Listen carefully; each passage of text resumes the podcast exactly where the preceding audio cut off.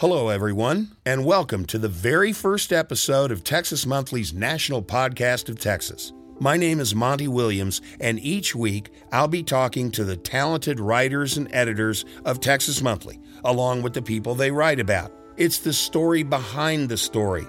We hope you enjoy it. Here it is the National Podcast of Texas. Some people sit around all year waiting for the Super Bowl or the Tony Awards or the Nobel Prizes, but everyone agrees the biggest announcements of the year are the Bum Steer Awards. This is the National Podcast of Texas, a production of Texas Monthly, the national magazine of Texas. The term bum steer actually has two separate meanings. One refers to the animal, the other has to do with advice, bad advice. There have been countless high visibility bum steers through the decades Rick Perry, Barbara Bush, Bill Clements, Michael Irvin, Jerry Jones, Mack Brown, the so called King of Togo, NASA, even Bevo, even Elmo. No one is safe except our loyal readers. My name is Monte Williams. I'm the host of the National Podcast of Texas. It's January, and we're here to talk about the bum steers. Patiently waiting in the studio are two of the architects of the Bum Steer Awards, David Courtney and Jeff Salamon. Guys, welcome. Good to be here. Thank you very much. What makes uh, the Bum Steer Awards so much fun to write? I think it's really the camaraderie and the teamwork. Don't you, Dave? Think that is right. It sounds very disingenuous, by the way. Do you guys fight a lot? We do, but that's part of camaraderie and teamwork is is rivalry as well. Uh, you know, it's re- no, but it, it really is. You know, all kidding aside, it is really a collaborative effort. What makes you guys so drawn to writing the Bum Steer Awards? I assume at some level it's voluntary, right? It is voluntary, but we are certainly pressured on a certain level to do it. That's right, but it's fun. Is anything in the workplace really voluntary? what's the what's the process like? You know, Rich Malley does the the real spade work of gathering all the items that we send him over the course of a year, and then he takes them, he winnows out some that are definitely not going to make the cut, and then he looks through each story and takes, you know, a news story that might be an 800 word news story and tries to reduce it to one or two sentences that really just get the point across. And then usually he'll put uh, a few different possible headlines on it Headlines are the toughest part. That's a lot of the fun is trying to come up with those headlines. Then we all get together usually in an actual place. For years and years it was the Driscoll. We'd go hang out at the bar at the Driscoll, have some finger food and some cocktails, and go through it. This year, we didn't actually go to the Driscoll for the first time in a long time. I think just for reasons of scheduling, we just, right. it was just, we had to do it kind of quick. So we met in the 15th story lounge of the office building where Texas Monthly is, and we hung out on a couch there for a good couple of hours. Yes. Throwing ideas around. That's right. Yeah, and so you know, Rich wrote a few he- wrote some headlines that I thought were great and brilliant, and a few that I thought didn't work that he was convinced worked. And likewise, I came up with some alternative options, and he was like, "Mine's much better than that," you know. And so you know, yeah, there were. I remember some heated emails back and forth where you know he said, "If you use that headline, take my name off of this thing."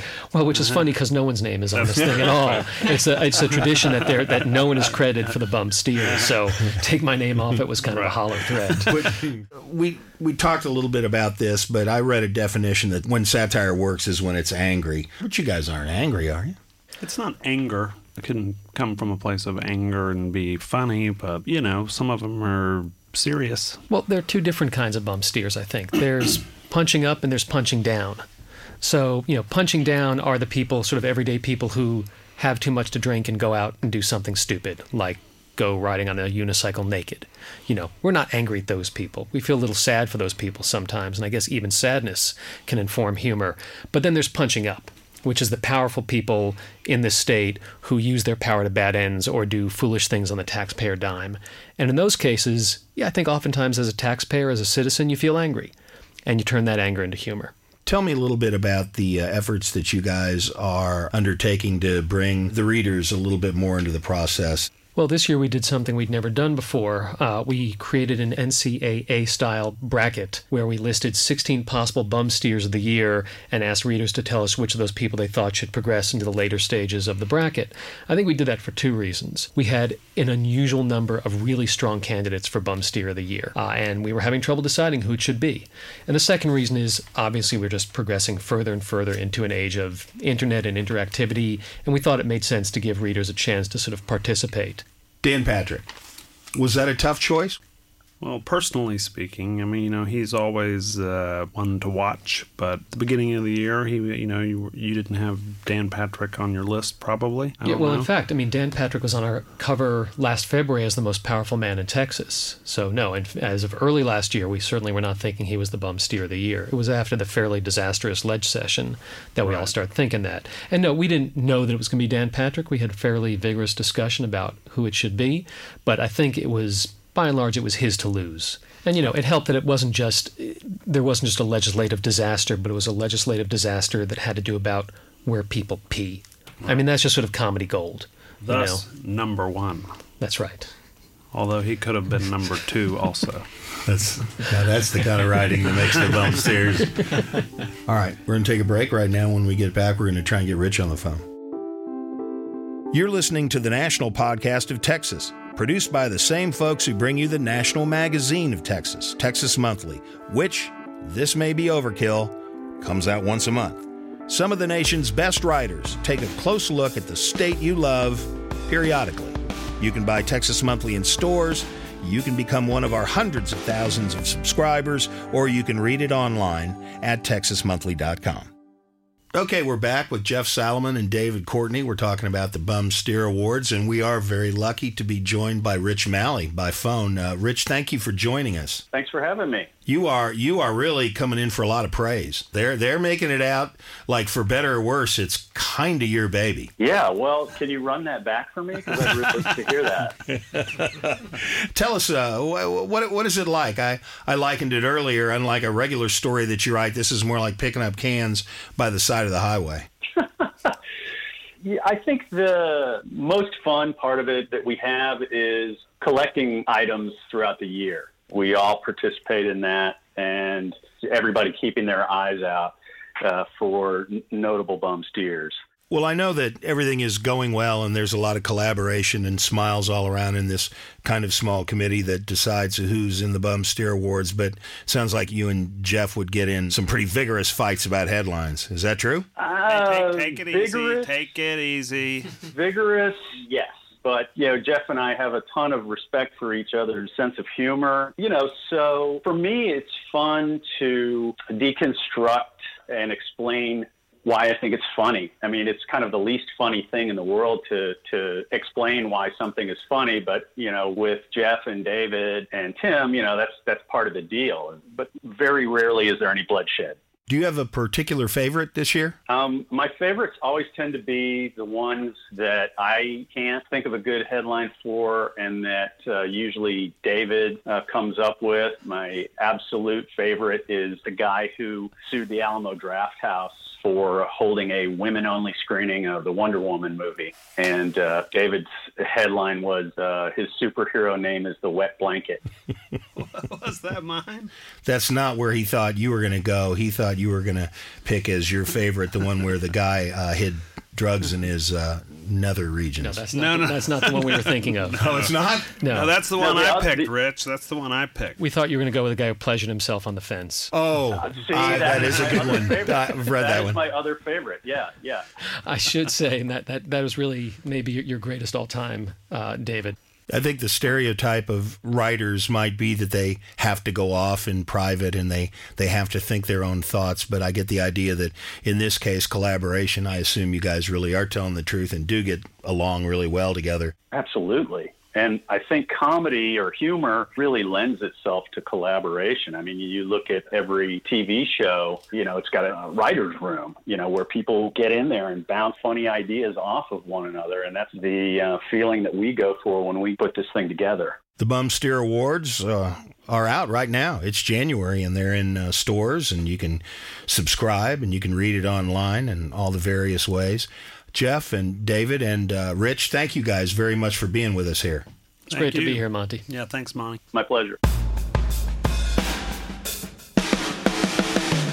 Time now for our weekly visit with Texas Monthly's editor in chief, Tim Taliaferro. Tim, welcome. Hello, thanks for having me on this show. It's always fun to have the head guy on. let me uh, let me ask you about the covers uh, of the January issue. There are two. That's rare. Well, it started actually with our reporting. We assigned dueling profiles of Ted Cruz and Beto O'Rourke, And so then once we had them, we wanted to run them together. And then once we decided to run them together, we had to decide who's on the cover. Well, you can't put one and not the other, but they wouldn't sit together for one photo. So we decided to just split it in half. Half of them are Ted Cruz and half are Beto O'Rourke.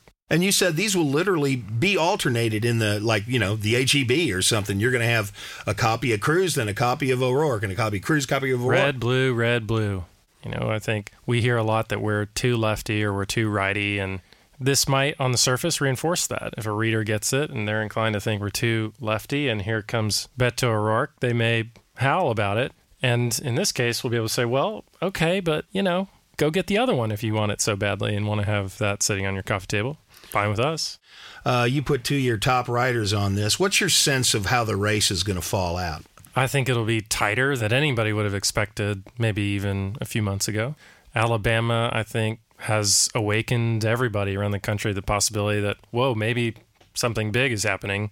And if it can happen in Alabama, maybe it can happen in Texas. Now, that guy, Roy Moore, was a deeply flawed creature, at least if the allegations against him are true.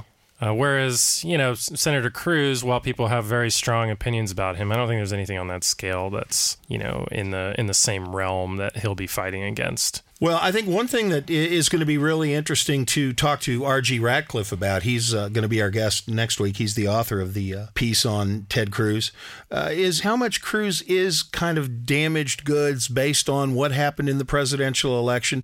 It'll be interesting to get R.G.'s take on just how damaged he is. Well, this is a central question that we explore in the piece. And it's fun for uh, us to talk to RG because he's got so much experience in this He's known Cruz for a long time. He's seen politicians come and go.